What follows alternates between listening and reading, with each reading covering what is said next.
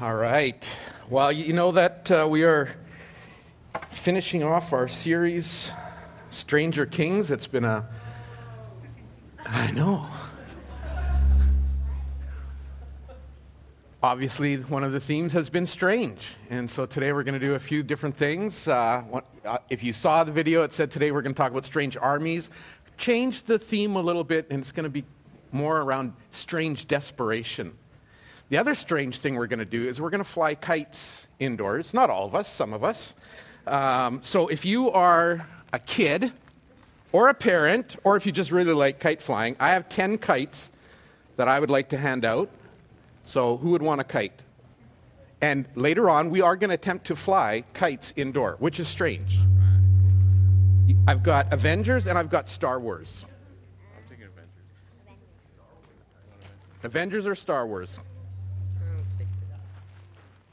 I get one too? Or? Yeah, you can have. I think there'll be plenty. Come on.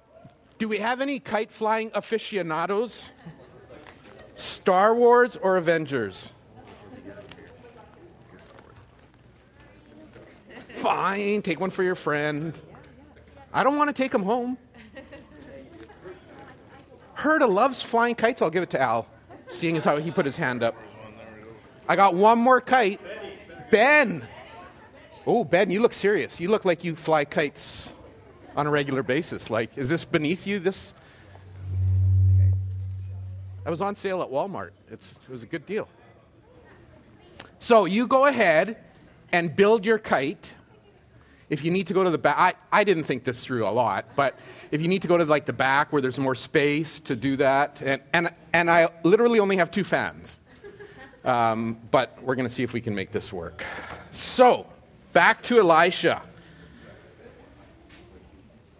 A common theme throughout our series has been people getting themselves into desperate situations and then God taking and using the prophet Elijah in these strange ways to bring about a revelation of who he is and how he's working in the Israelites' life. And in the end, we've been left actually, because our preachers have done such a good job, we have been actually left with a sense of okay, that was weird, but I can connect the dots and I can understand and see what God was trying to accomplish.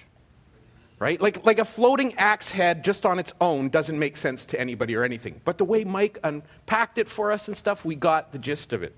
Different miracles like that. But what happens when your desperate circumstance is not just the need to recover an axe head from the bottom of a river? What happens when your desperate circumstance takes you and pushes you to the limits of your faith and your humanity? Most of us have or will be there at some point in our lives.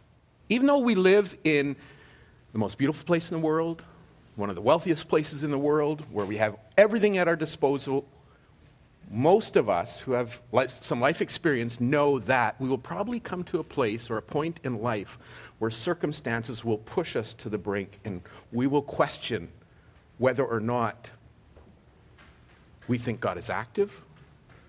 We'll question whether or not we think, is he real anymore? Does he care anymore? Can I really do this anymore? We'll wonder about those things. The scene that we're going to find today in 2 Kings chapter 6 is one of those scenes. It's a story filled with despair, it's a story filled with horror, it's a story filled with um, murder, or I guess technically manslaughter. Well, no, murder and manslaughter. It's got some gruesome stuff in it. In fact, the Israelites' um, life scenes change so dramatically that their landscape becomes practically unrecognizable. But it is also a story of God's faithfulness. And it is a story of God intervening and providing hope and provision. And so, for any of us who maybe right now are, are faced with challenges and difficulties in life where we're being stretched out of our comfort zones and to the point where we're wondering, can I keep doing this?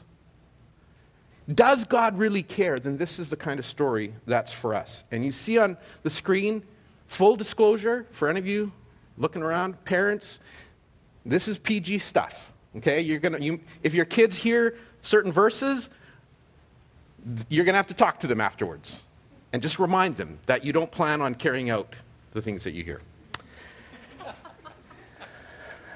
Although one parent who remains nameless said that they might use this tactic to uh, bring their children in line, but it was a it was a humorous joke at the time.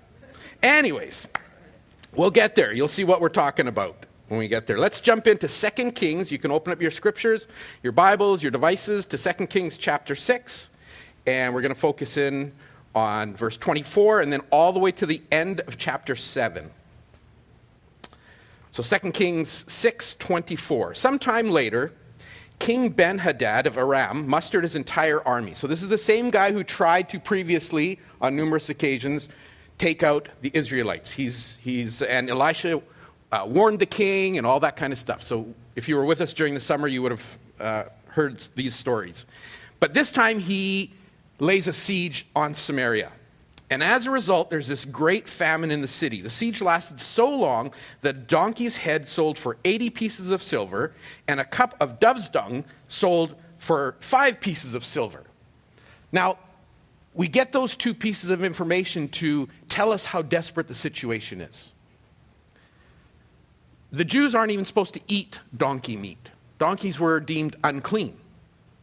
And yet now, the head of the donkey, which I'm assuming has the least amount of edible meat around it, is selling for this incredible price.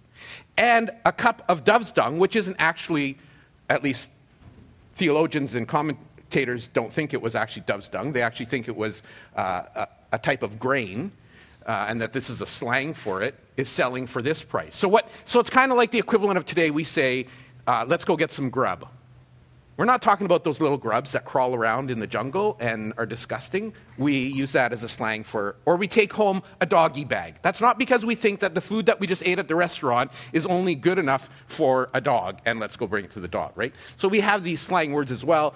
That's what they're talking about, they think, in this scenario. But it's again describing the desperate times that the Israelites find themselves in. So one day during the, during the war, during this siege that the king of Aram is uh, waging against the Israelites, one day the king of Israel is walking along the wall of the city, and a woman calls to him and says, Please help me, my lord the king. And the king answers, If the Lord doesn't help you, what can I do? I don't have food from the threshing floor, I don't have wine from the press to give you. But then the king asks the question, What's the matter? And this, parents, you might want to cover your kids' ears. One, uh, she replied, The woman said to me, This woman said to me, Come on, let's eat your son today, and then we'll eat my son tomorrow. So we actually cooked my son and ate him. Then the next day I said to her, Now go and kill your son so we can eat him, but she's hidden her son. When the king heard this, he tore his clothes in despair. You think? So they are going from, we're hungry, we're going to commit sin and eat donkey meat. We don't have anything else left. And now they've gone to a, a horrible, uh, unex- to us, unexplicable place.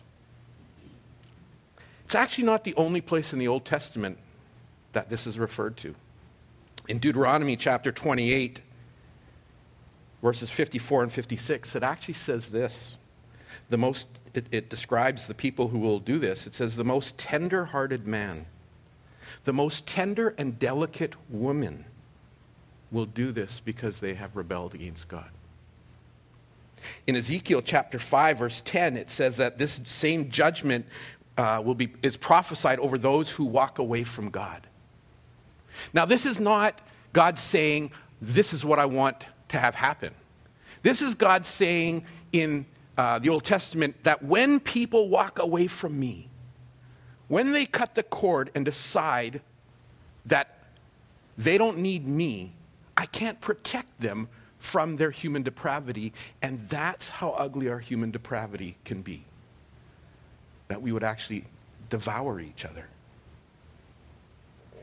There's another place in the Old Testament where it says not only that parents will eat their children, children will eat their parents. This stuff happened. And in, right here in Elijah's time, it's happening again. So Samaria is under siege. And this is not actually a picture of Samaria um, at the time, but it gives you an idea of what a walled city would look like. And so you can, you can actually picture, especially at the top there, in that very top, you see some scaffolding there. You can picture the king walking around and he's looking down over his people, his kingdom, and he's think, and they are starving to death.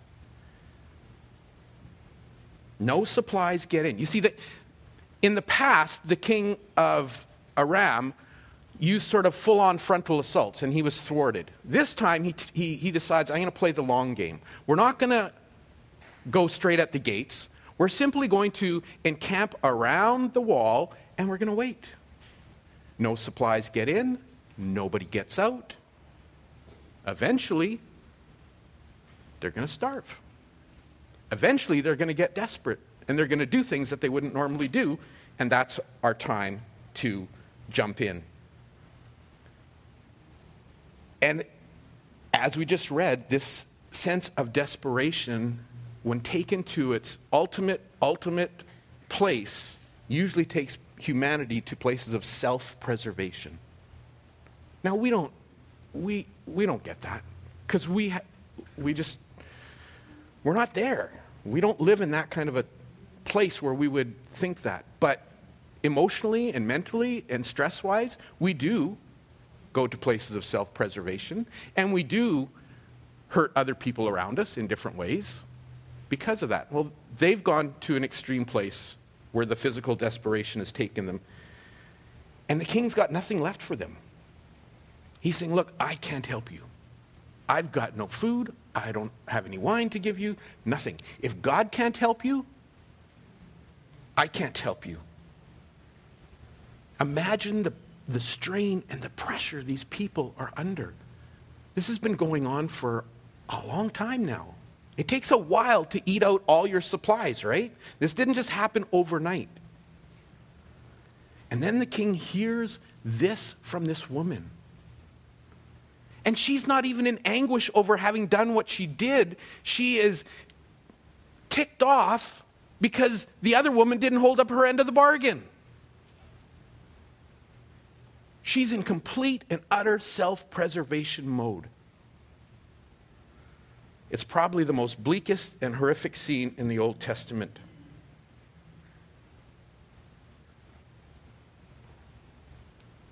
I like how um, Bruxy Cavey in his book, if you haven't read this, is a good book, Reunion. Many of you have read it, I know.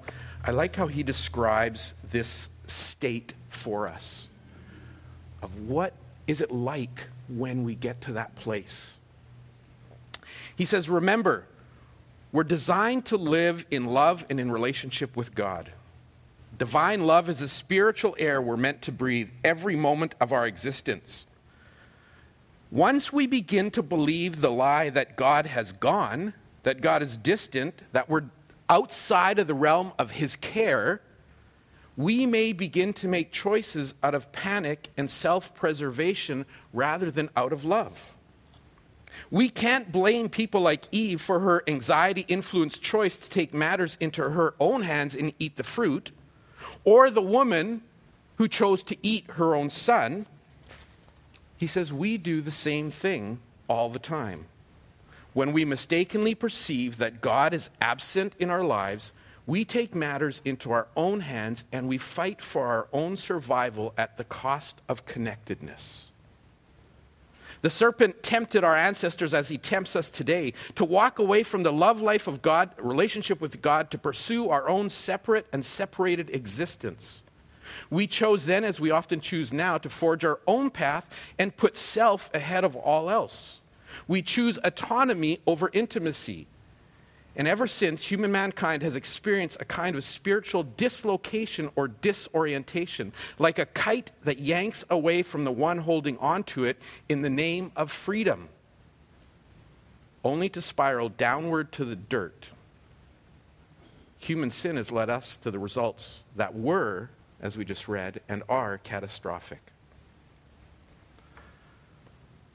So let's see if we can fly a kite indoors and use this analogy. I'm going to ask Sachi and Amaya. They're going to come up. And for others of you who may want to fly a kite, um, this guy did it indoors. I found a picture of someone actually doing it. I don't know. I, I don't know if there's a huge thing there, but come on up. Let's see if we can actually fly a kite indoors. Now, what does a kite need to fly? Lift, air, right? Okay, so the fans are going to provide that. Now, a kite actually, we hope.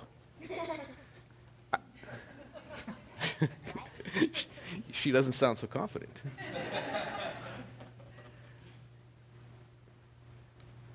Okay, let's go full bore.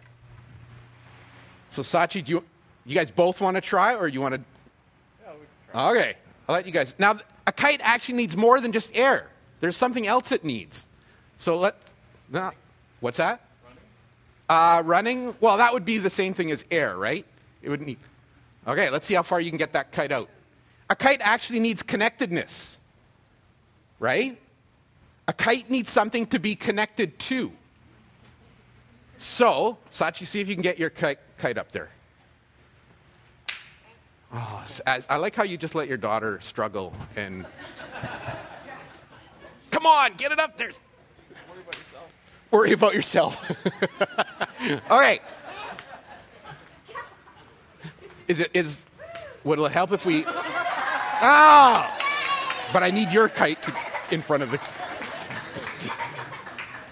Would it help if we tilt the air more? Now, what happens? A kite will fly, but what happens if you disconnect it? No, oh, don't do it. I'm going to do it. As I got to prove my point.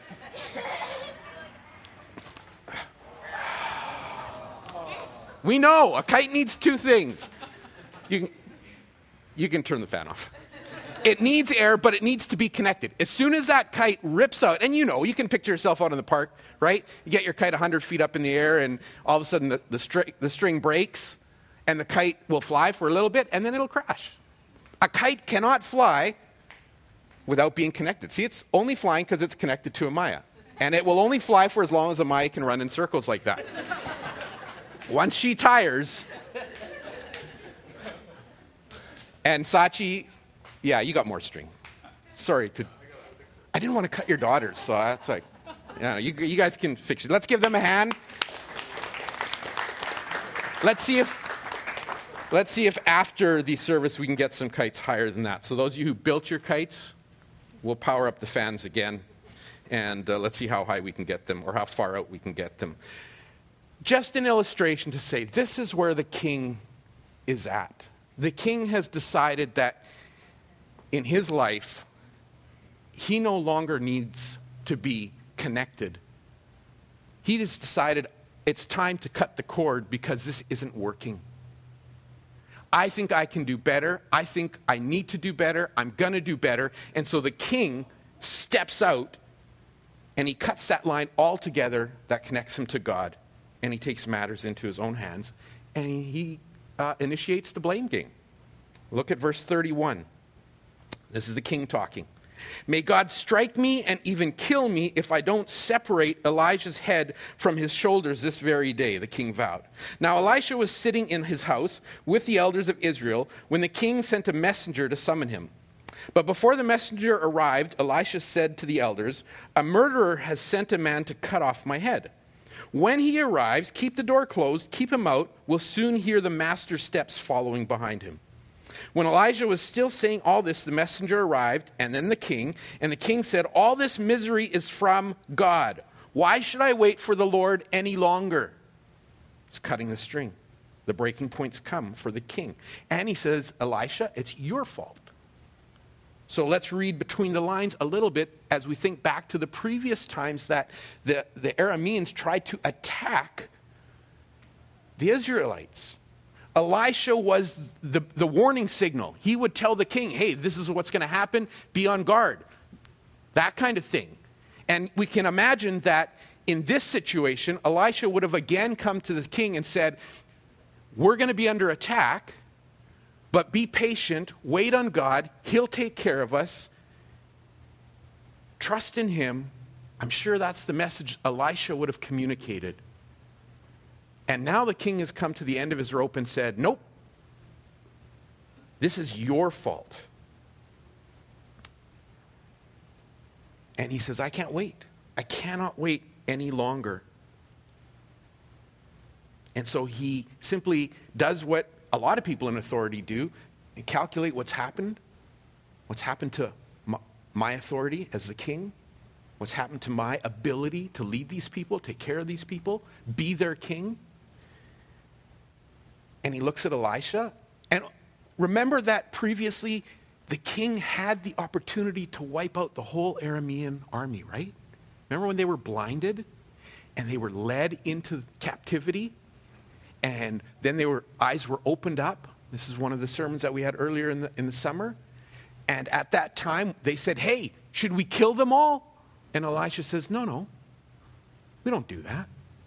Feed them and send them out in peace. And you can only imagine what the king's thinking at this point. I could have avoided all this if I hadn't listened to Elisha. So off with Elisha's head. I'm not waiting any longer. Time to take action. My action. Have you ever been at that place? Not necessarily where you want to take off someone's head. Well, you may have been, figuratively speaking. But at that place where you say, you know what? God's way is not working for me. I can't do this any longer. I need to take action. I know that I can do better than this.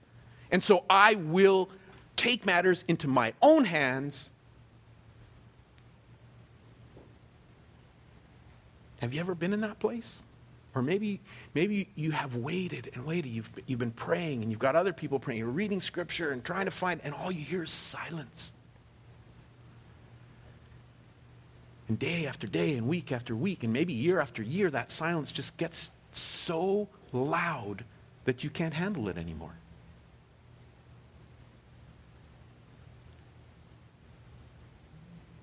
Well, if that's where you are, then you're not alone.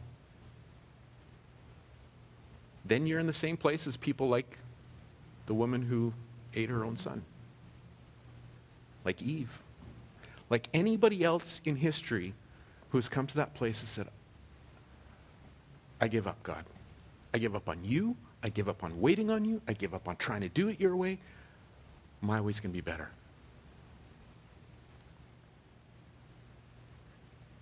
Sorry to associate us with that woman.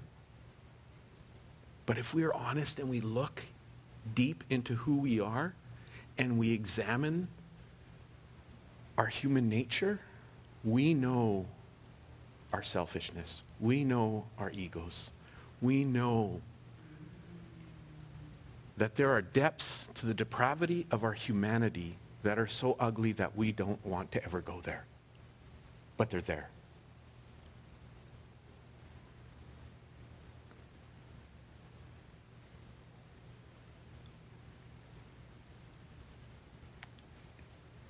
And when we hit those places where we think, I can do better than what God can do, we tend to be headed in the direction of those dark places of our human spirit, of our human nature. And then we end up cutting that string like Bruxy Cavey talked about. We want to be that kite that says, screw it. I don't want to be connected. I don't want, I, I can do this better on my own. And we, we, we yank ourselves out of being connected with God and say, my way is going to be better. Now, what does God do when we make that break from Him?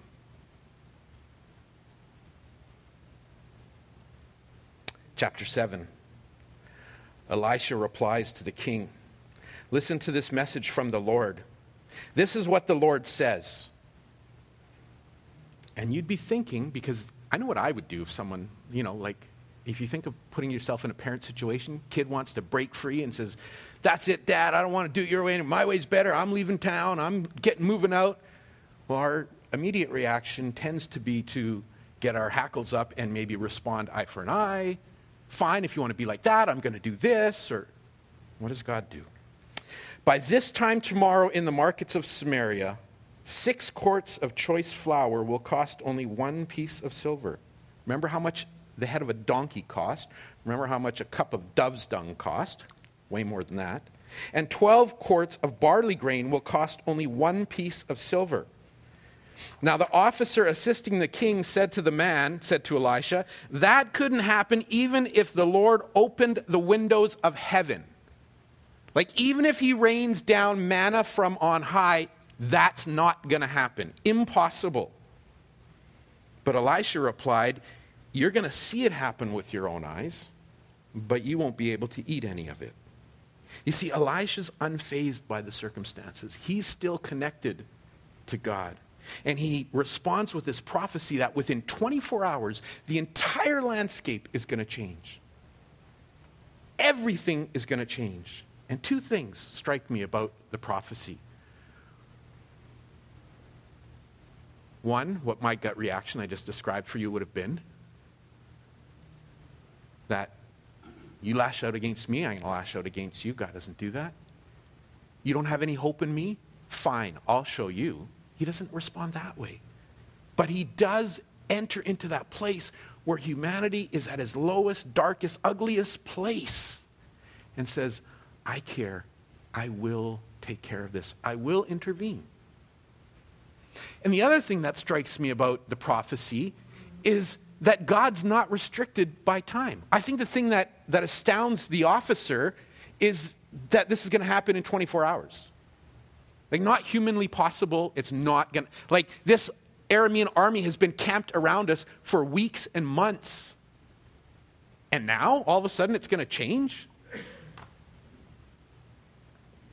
And it's his lack of faith in God's ability to have mercy and to provide according to his timing in his ways miraculously that gets him his immediate response. No, you're going to see it happen, but you're not going to get to participate in it. Friends, when we have real challenges in life, how patient are we?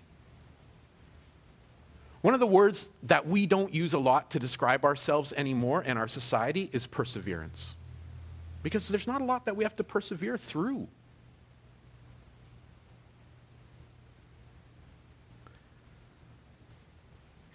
But we do need it as a characteristic to be God's people. In James, he says, Consider it pure joy, brothers and sisters, when you face trials of many kinds, because you know that the testing of your faith produces perseverance. And let perseverance finish its work in you so that you will be mature and complete, not lacking in anything. Romans 5, Paul says, We take glory in our sufferings because we know that suffering produces perseverance. And what does perseverance produce? It produces character. And what does character produce? This is the ultimate goal hope. And that hope never disappoints us.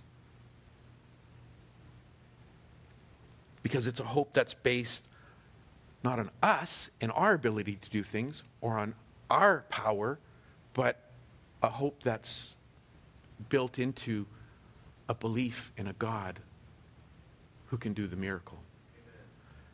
Built into the God who is not bound and limited by my time frame. So, friends, don't be like that officer, no matter what your circumstances like. Don't go to that place where you spit in God's face, where you mock him and say, Not even you, God, can take care of this. Don't go there. Beware of that doubt that lies deep within your human spirit, that depraved part of our nature. It can so easily come up when we're faced with struggle and challenge and trials, especially in the quiet when we're isolated alone at home at night and all we can think about, and we don't have other people to talk to us and encourage us and pray with us in those places, it's so easy to go to that place and say, you know what? I give up. God, you can't even take care of this. Always remember that He can. Always remember that He is at work, that He will intervene, and it's according to His ways and His timing. Nothing's impossible for Him. Let's see how He does it here. It's again, probably not how you and I would do it. Verse 3, chapter 7. There were four men with leprosy sitting at the entrance of the city gates. Okay, so right there, he's going to use four guys who are lepers. If you're in your worst, worst, most challenging, stressful time in life, what are the odds that you're going to go to the local hospital, Langley Memorial, and say, I would like four of your sickest people to help me? Probably not. Again, God starts in these strange places. So these four lepers are sitting outside the gates because they're not even allowed inside the gates because they're lepers. And they're talking and they say, Why should we sit here waiting to die? We're going to starve if we stay here, but with a famine in the city, we'll starve if we, if we try to go back there. So we may as well go out and surrender to the Aramean army. Now, if they let us live, that's way better. If they kill us, well, we would have died anyways. So, at twilight, they set, set out for the camp of the Arameans. But when they come to the edge of the camp, no one was there. The Lord had caused the Aramean army to hear the clatter of speeding chariots and the galloping of horses and the sounds of a great army approaching. The king of Israel has hired the Hittites and the Egyptians to attack us, they cried to one another. And so they panicked. In the middle of the night, they run, abandoning their tents, their horses, their donkeys, everything, and they flee for their lives.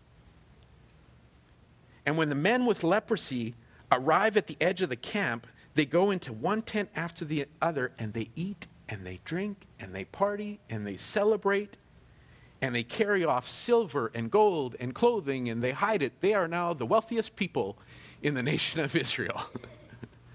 it's crazy. You, remember when God was going to bring victory at Jericho in the Old Testament? What does he do? Go ahead, march around the city, walk around it seven days, and then I want everybody to just yell and blow your trumpets. Oh, yeah, that'll work. Yeah, that'll work. Do you remember when he needed to take out a, a, the Midian, Midianite army of 120,000? And he just kept whittling down, and then there's 300 left? And he uses them to shine their lights? Isn't that what they did? They just shine their lights and they defeat this incredible army. And now you've got this scene. The king is powerless, he can't do anything. And in the middle of the night, this Aramean army that has been camped around the city for months hears sounds. Ooh, spooky sounds. Sounds like there's a whole army. No, it sounds like there's two armies. It sounds like the Egyptians and the Hittites. Oh, that king, he's finally figured it out. If he hires these other armies to come and take us out, what do we do? We should fight. No, let's just get, let's just run. Let's get out of here. How does that happen? How does, how does a strategic, well placed, obviously well led army who's got the upper hand, like it's only a matter of time, overnight, hightail it and run, like, like they didn't even pack up their stuff. That's how scared they were. They just ran. Friends, God always makes a way. And it's never like we think it would be. His ways are not our ways. I like uh, Rick Warren saying God always uses imperfect people, because there's no perfect people, in imperfect situations, because there's no such thing as a perfect situation, to accomplish what? His perfect will. Proverbs 19 You can make many plans, but the Lord's purpose will prevail. Now, the lepers didn't know that they were actually doing God's work. They didn't know that they were in the center of His will. They didn't know that they were the imperfect people in an imperfect situation. I mean, they had given themselves up for dead, right? We're going to die, so let's just march to this uh, offending army, and uh, if by chance they don't kill us, well, that's better than what's going to happen here. So that's, I mean, that's the most imperfect situation, and yet He uses them as a means of bringing food and deliverance to the entire nation. God was using them. Verse 9. Finally, the lepers say to each other, like God's not even done with them yet, right? They're partying and they're looting and hi- hiding stuff, and, and then all of a sudden something clicks and it says, well, hold on, this isn't right. This is so good that maybe we should tell the, oh, oh yeah, there's a whole nation starving behind the walls. Maybe we should let them in on some of this. And so they go back and they tell the people at the palace. Verse 10. So they went back to the city. They told the gatekeepers what happened. We went out to the Aramean camp. No one was there. The horses and the donkeys are still tethered. The tents are in order, but there wasn't a single person around. And the gatekeepers shouted the news to the people in the palace. The king got out of bed in the middle of night and he said to his officers, because he's cunning, right? He's thinking, I know what's happened. The Arameans know we're starving, so they've left their camp, they've hidden in the fields, they're expecting us to leave the city like a bunch of idiots, and then they'll take us alive and capture our city. One of his officers replies, Maybe, but maybe not. So why don't we send some scouts to check into this? Let them take five of the remaining horses that we've gotten that we haven't eaten yet, and if something happens to them, so what? We're no worse off than if they stay here and die with the rest of us of starvation. So, two chariots and horses prepared. The king sends out scouts to see what happened to the Aramean army. They go all the way out to the Jordan River, following, I love this, a trail of clothing and equipment that the Arameans had thrown away in their mad rush to escape. I mean, these guys were scared out of their wits. It's, it's a hilarious scene of how God uses, or what God does to bring about the relief for his people. The scouts return, they tell the king about what they saw, and then the people of Samaria rush out and they plunder the Aramean camp. And so it was true that, as Elijah prophesied, six quarts of choice flour sold that day for one piece of silver, 12 quarts of barley grain were sold for uh, one piece of silver, just as the Lord had promised.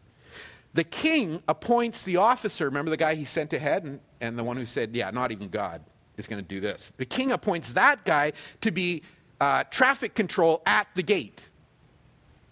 You make sure that everybody goes orderly. What happens to him? He gets knocked down, he gets trampled to death as the people rush out. And so the last of the verses simply say everything happened exactly the way 24 hours earlier